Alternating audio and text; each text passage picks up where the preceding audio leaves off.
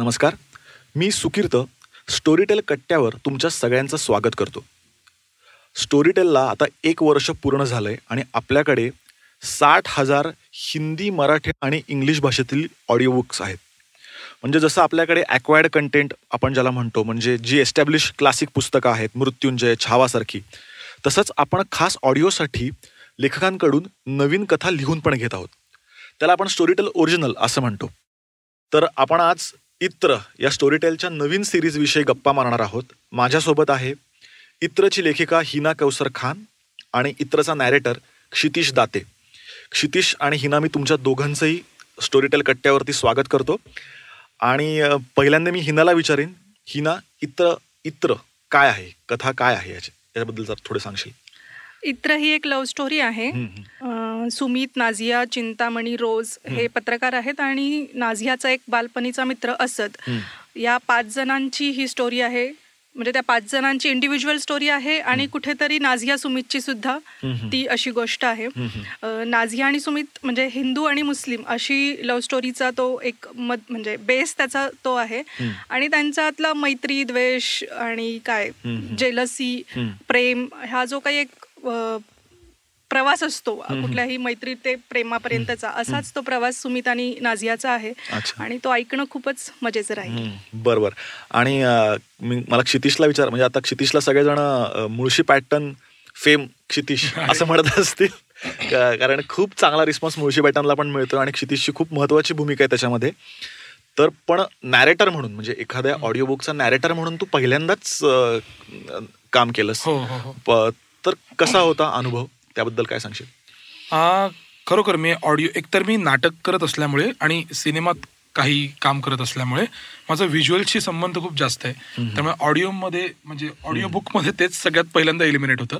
तर ऑडिओ बुकशी म्हणजे ऑडिओ तितकं प्रभावी करणं ही गोष्ट फार अवघड आहे माझ्या लक्षात आलं हे करताना मी केलेत आधी व्हॉइस ओव्हर्सची कामं किंवा हे डबिंग पुष्कळ प्रमाणात केलंय.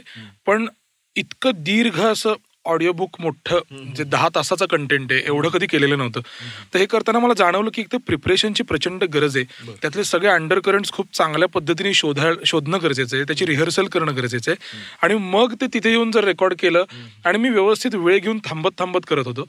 मी अजिबात ते सलग व्हावं आणि अशा अट्टहासात अजिबात नव्हतो. पहिल्यांदा करतोय तर आपण वेळ घेऊन ते करायला हवं. एक एक वाक्य जरी परत परत करावं लागलं तरी हरकत नाही. अशा यानेच काम केलंय.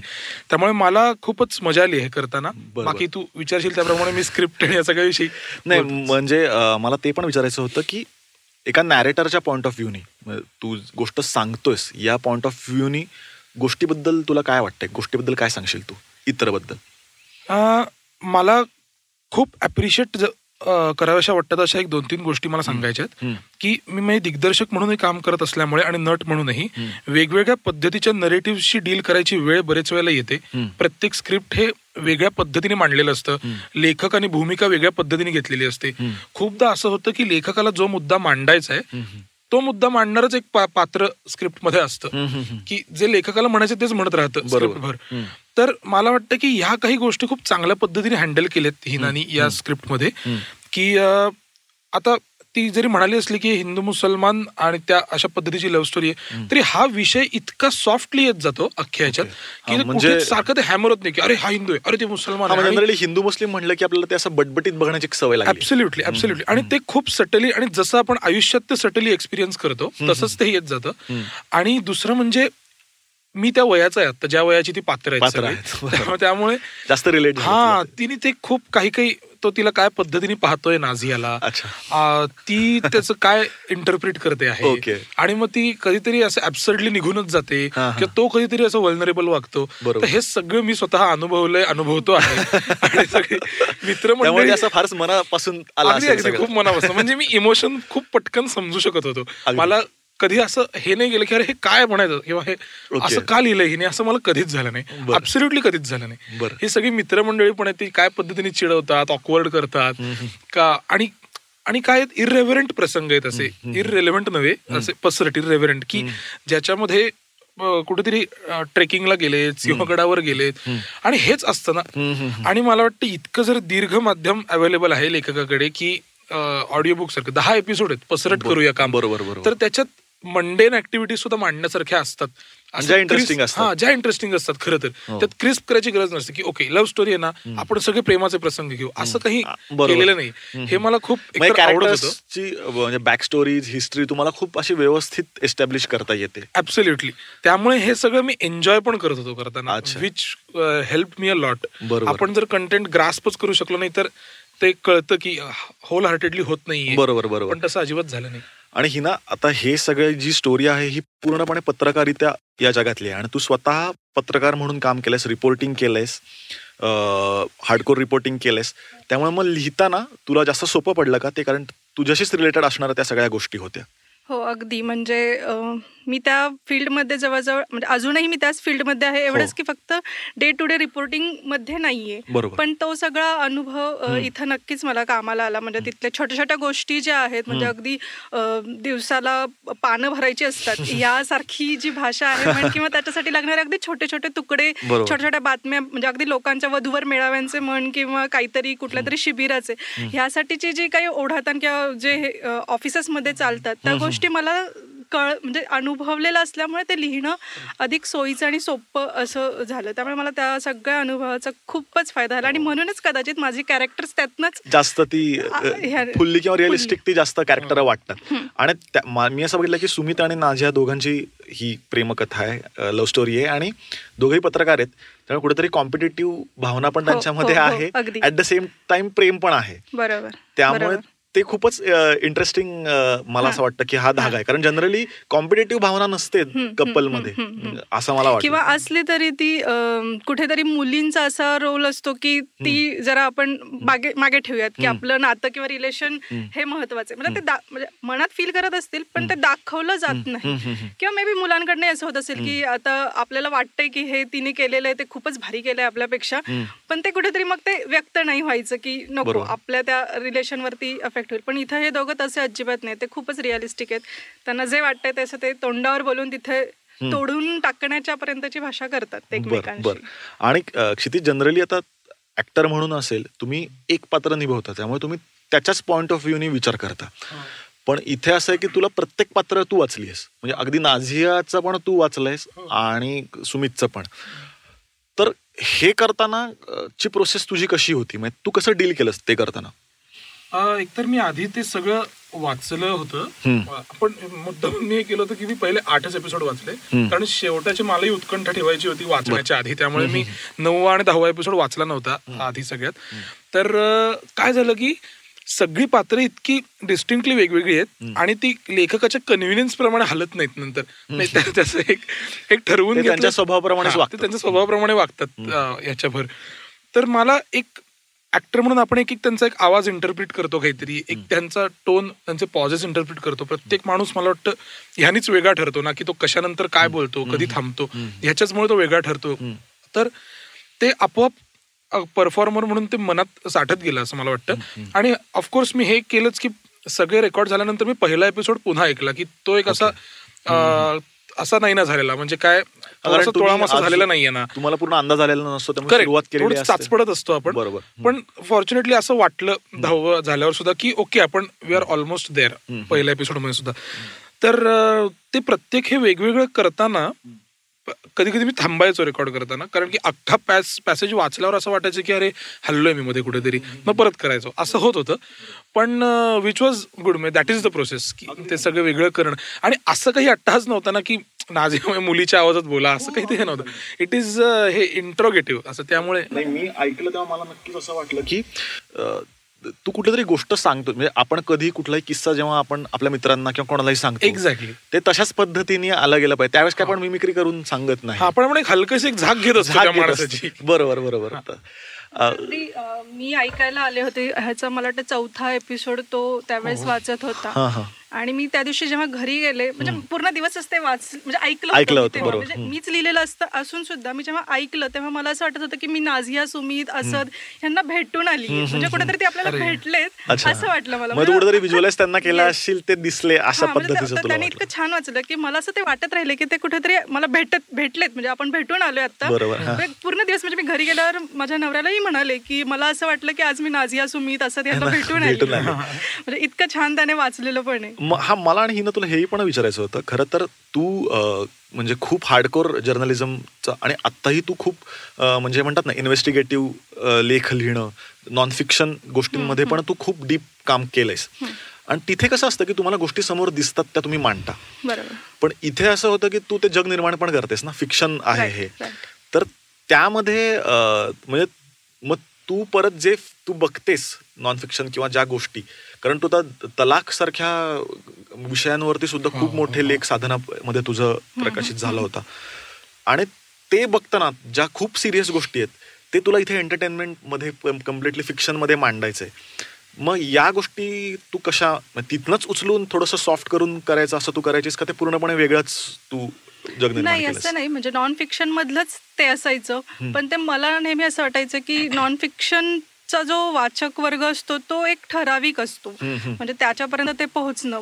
पण फिक्शनच्या माध्यमातून तीच गोष्ट जेव्हा आपण सांगतो तीच त्याच पद्धतीने फक्त थोडंसं त्याला डायल्यूट करतो किंवा तिथे जे आपण आपले परसेप्शन दिलेले नसतात फक्त घटना सांगितलेली असते. हो. इथं आपण आपल्याला काय म्हणायचंय सांगायचंय किंवा तिथे जे आपण सॉफ्टली म्हणजे तिथे आपण कसं की बिटवीन द लाईन्स गोष्टी सोडलेल्या असतात तिथे नॉन फिक्शनमध्ये की ते कळावं अशी अपेक्षा असते पण मे बी सगळ्यांनाच कळेल अशातला भाग नसतो. पण फिक्शनचा हा एक फायदा असतो की ते बिटवीन द लाईन्स कधी कधी आपल्याला अधिक मोकळेपणाने सांगता. म्हणजे स्पष्ट करता येतात तर. मला म्हणजे आता या या स्टोरीमध्ये सुद्धा ते दोघंही पत्रकार असल्यामुळे असे काही घटना घेतलेल्या आहेत की ज्याच्यातनं त्यांचे कॅरेक्टर्स कॅरेक्टरायझेशन पण कळेल की. कशी माणसं म्हणून कशी आहेत तर ते करण्यासाठी जेव्हा मी नॉन फिक्शन मधल्याच अ, गोष्टी घेतल्या तर तेही त्यासाठीच घेतलं की त्यातनं काहीतरी एक कळावं की त्यांची ते माणूस म्हणून ते कसे आहेत ते कसा विचार करतात त्यांच्या भावना काय आहेत. तर मला असं अजिबात नाही वाटत म्हणजे अजून सुद्धा की ते नॉन फिक्शन फिक्शन हे तसं वेगळं असतं. हे कुठेतरी इथलं तिथलं तिथलं इथलं असंच ते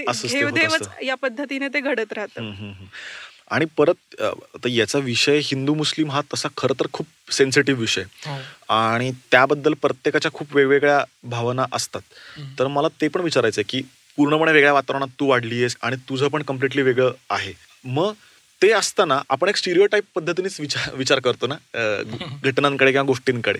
बरोबर. मग तसा तुमचा काही आधी स्टँड होता आणि तो बदलला असं काही झालं? किंवा ते वाचल्यावर अनुभव तुमचा काय होता? जेव्हा पहिल्यांदा तू ते वाचलंस किंवा तू ते पहिल्यांदा मांडलंस तेव्हा तुमचा अनुभव काय होता? मला असं वाटलं वाचताना की मला उलट खूप कम्फर्टेबल वाटलं त्या स्क्रिप्ट सोबत. याचं कारण असं की मे बी या क्षेत्रात असल्यामुळे किंवा कलाकार असल्यामुळे मला असं वाटतं की आपण खूप साईडलाईन करतो हे मुद्दे. आपलं फो मनात ते खूप सरफेसला असतात. सारखे. कारण आपण लोक कशी वागतायत आपण खूप सामाजिक पद्धतीने विचार करत असतो या सगळ्याचा. पण आपण खूप त्याच्याशी ओपन असतो. की आता मला कधीच वाटलेलं नाही फरक कुठल्याही धर्माविषयी किंवा जातीविषयी. आणि खरोखर आयुष्यात मला तर वाटत नाही. आणि तसं वाटत असतं तरी मी ते उघडपणे सांगितलं असतं.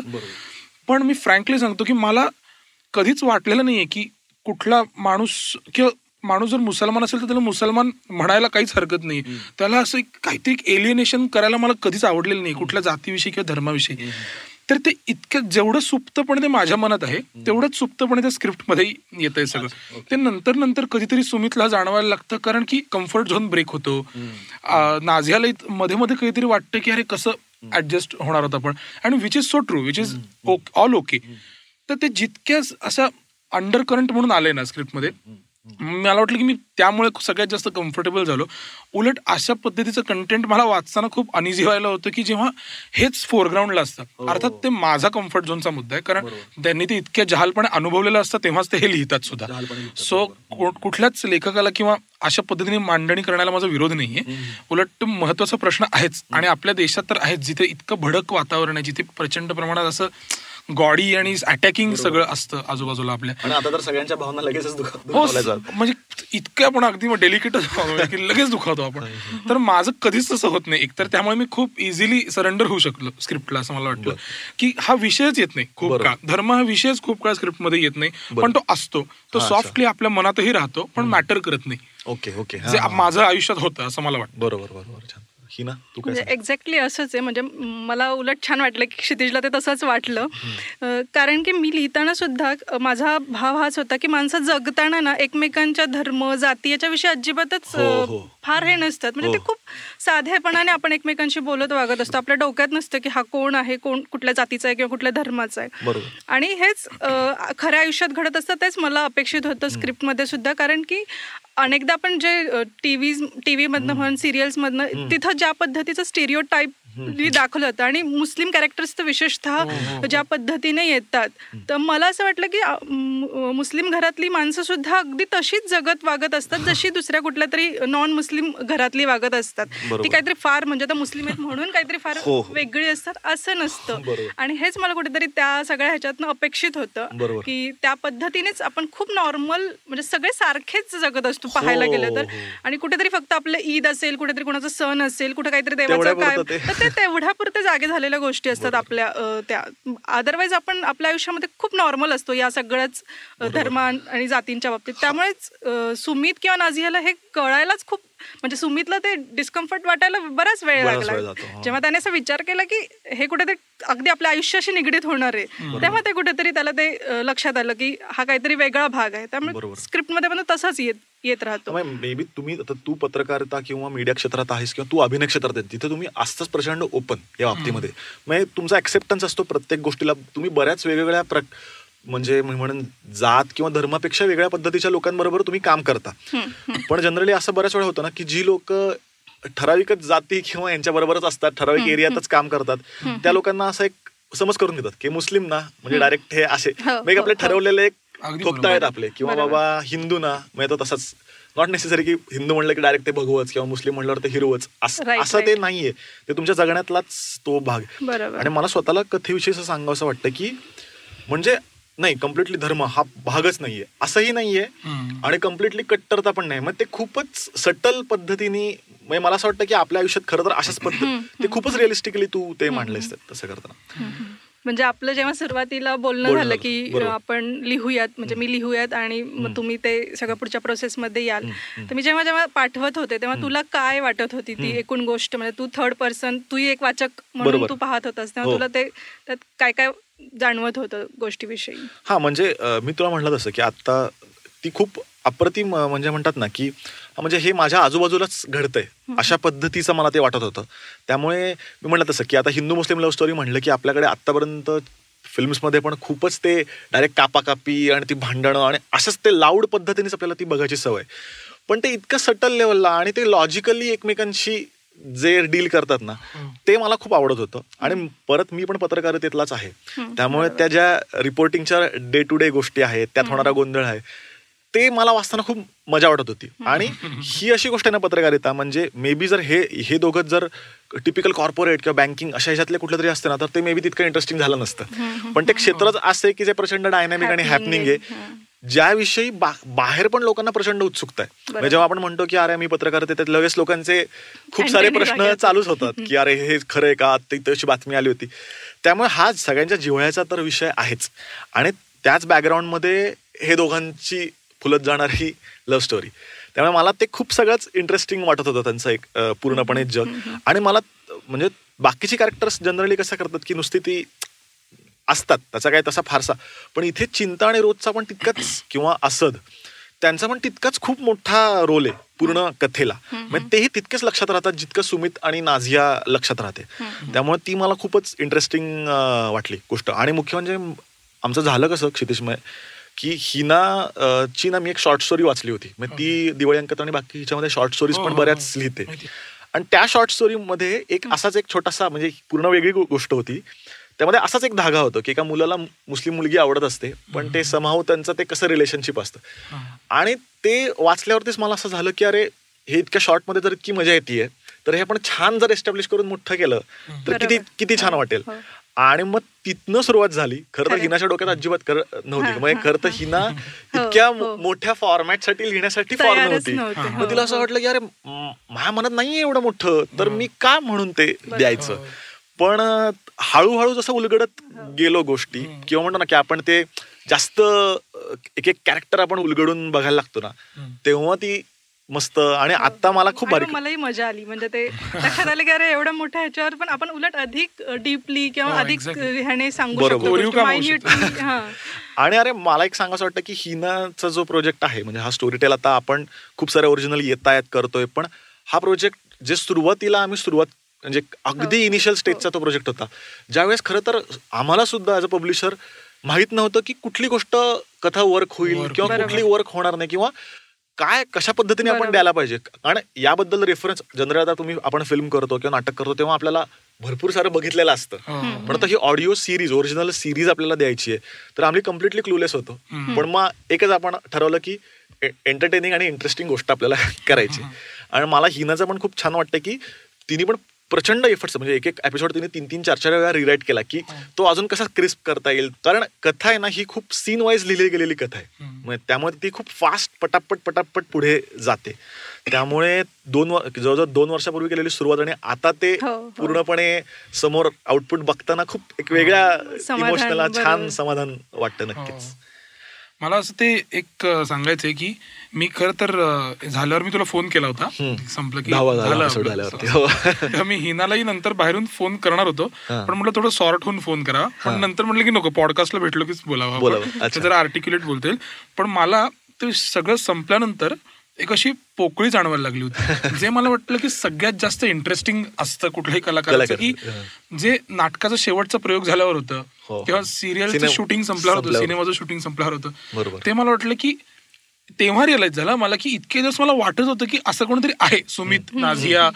आणि कारण काय आहे आणि एस्पेशली दीर्घ माध्यम असल्यामुळे ना सारखं आपण म्हणजे आपण त्यांचे रोजचे प्रसंगी वाचत बघत असतो ना. घरी झोपल्यावर काय. झालं? खायला गेल्यावर काय झालं? चहा प्यायला गेल्यावर काय झालं? इतके असे मंडेन ऍक्टिव्हिटीज आपण त्यांच्या पाहत असल्यामुळे मला असं झालं होतं की अरे आता यांचं काय होणार आहे पुढे. असं एक विचित्र प्रश्न मला पडला आणि मी स्वतःच हसलो म्हणजे. पण मग it it was that engaging माझ्यासाठी की ती असं वाटतच होतं की ही लोक आहेत. बरोबर. कारण मला जेव्हा आपण आता खूप ज्या दीर्घ सिरीज बघतो ना म्हणजे आता फ्रेंड्स असेल हो. किंवा गेम ऑफ थ्रोन्स असेल आपण असं बिंज वॉचिंग करून अशी एंटायर सिरीज बघतो. आणि ती संपल्यावर आपल्याला असं होतं की अरे आता काहीच नाही आयुष्यात. असं असं थोडंसं एक फील येतो ना की आता काय पुढे? असं ते थोडंसं येतो. त्यामुळे मी हा रिलेट करू शकतो. आणि त्यात तर तू स्वतः वाचलायस हो, त्यामुळे ते जास्त तसं वाटलं असेल. शेवटचा मी तुम्हाला प्रश्न असा विचारेन मग तुम्ही दोघांनी सांगायचं उत्तर की प्रेक्षकांनी किंवा लिस्नर्सनी ही गोष्ट का ऐकावी? याबद्दल लेखिका म्हणून तू काय सांगशील? आणि नॅरेटर म्हणून तू काय सांगशील? मी लिहिलीये म्हणून तर नक्कीच ऐकावी. तर आहेच ऑफकोर्स पण आपण म्हणतो ना की तू लिहिली आहेस तू त्याच्यावर एफर्ट्स घेतले ही गोष्ट आपण बाजूला ठेवूया इतर ही गोष्ट म्हणून त्याच्याकडे बघताना म्हणजे प्रेक्षक म्हणून किंवा वाचक म्हणून किंवा लिस्नर म्हणून त्यातनं त्यांना काय मिळेल असं मी म्हणेन? काय मिळेल हे तर खरं तर ज्याचं त्याच्या अ, त्याच्याच ह्याच्यावर बरोबर. असेल. पण ही अशी छान म्हणजे तरुण अशी फ्रेश लव्ह स्टोरी आहे. आणि क- म्हणजे प्रेम मिळो न मिळो प्रेम हो न हो पण प्रत्येकाच्या त्याची एक आस असते प्रत्येकाच्या मनात. त्यामुळे मला असं वाटतं की ही ही गोष्ट ऐकताना कुठेतरी कुणाचे तरी तुटलेले धागेही कदाचित जुळतील. कुणाचे तुटत आले असतील तर ते जुळतील. म्हणजे ते गोष्टच अशी आहे की ती तुम्हाला दोन काय भिन्न कम्फर्ट झोन मधली माणसं म्हणजे धर्म किंवा जातीतलीच नव्हेत की आपण आपापल्या एका कम्फर्ट झोनमध्ये असतो तर त्या कम्फर्ट झोन तोडून आपलं एक मिळून कम्फर्ट झोन तयार व्हावं असं वाटायला लावणारी ती गोष्ट आहे. त्यामुळे ती नक्कीच ऐकायला हवी. वा. आणि क्षितिज काय सांगशील? मला असं वाटतंय की या ऑडिओ बुकमध्ये आपल्या दैनंदिन वाटण्याचे इतकं चांगलं उलगडा झालेला आहे. असं मला वाटतं की म्हणजे ते वाचताना गंमत आली मला. तसं ऐकतानाही मला वाटतं खूप मजा येईल. अशा ह्याने की अरे हो हेच आपलंय. मग इट इज लाईक म्हणजे एरवीही मला वाटतं की असं की वेगळं नाही फिक्शन हे. म्हणजे आपणही फिक्शनच होतो आपल्याला जे बरोबर. वाटतं ते सगळं. फिक्शनच आहे. बरोबर. कारण ते प्रसंगी बदलणाऱ्या गोष्टी आहेत सगळ्या आणि इंटरप्रिटेशनच आहे ते सगळं. तर आपलं जे रोजचं वाटणं आहे कोणाविषयी तरी काहीतरी आकर्षण वाटतं क्रश वगैरे आपण जे काही असे शब्द फेकत असतो ते सगळे. तर त्याविषयीचा चांगला उलगडा अशा लिखाणातनं आलेला आहे. तर त्यामुळे तो ऐकतानाही मजा येईल. मी माझ्याकडनं प्रयत्न केलाय की तो त्या पद्धतीने डिलिव्हर व्हावा असा. आणि जितकं जास्त लक्षपूर्वक हे ऐकलं जाईल तेवढे जास्त धागे याच्यातनं सापडतील. म्हणजे छोट्या छोट्या गोष्टींविषयी प्रेमाविषयी सुद्धा धर्माविषयी सुद्धा पत्रकारितेविषयी सुद्धा इंटरप्रिटेशन ह्याविषयी सुद्धा. तर या सगळ्याविषयी छोटे छोटे छोटे म्हणजे प्रत्येकाचं ते वेगळं असेल असं मला वाटतं. की मी जर त्यातल्या धर्म या गोष्टीला चिकटलो ऐकताना तर मला त्यातनंच सगळं ऐकू येईल. जर मी त्यातल्या पत्रकारितेला चिकटलो तर मला तेच सगळं सूत्र सापडत राहील. बरोबर. असं ते होईल असं मला वाटतं ऐकताना. सो असं मल्टीलेअर्ड काहीतरी पण अतिशय आपलं दैनंदिन रोजची गोष्ट अशी तयार झाली which is a very rare thing काहीतरी सतत आपल्याला हॅपनिंग भडक ओ शिट आता काय होणार पुढे? असं एक जे ऐकावंसं वाटतं. त्याला ब्रेक करणारं कंटेंट आहे. तर हे हेतू हा हेतू मनात ठेवून जर ऐकलं तर आणखी मजा येईल असं वाटतं मला. अरे वा. मला स्वतःला असं वाटतं की म्हणजे आता खरं तर तरल हा शब्द खूप चावून चावून सुद्धा झालेला शब्द आहे तरल प्रेमा कथा वगैरे. पण मला खरंच असं वाटतं की ही खऱ्या अर्थाने खूपच तरल आपल्या रोजच्या आयुष्यातली पण तरीही इंटरेस्टिंग अशी खूप छान लव्ह स्टोरी आहे जी म्हणजे जे प्रेमात पडलेले आहेत पडणार आहेत त्या सगळ्यांनाच ही रिलेट होणारी गोष्ट आहे. त्यामुळे लोक नक्कीच एन्जॉय करतील असं मला वाटतंय.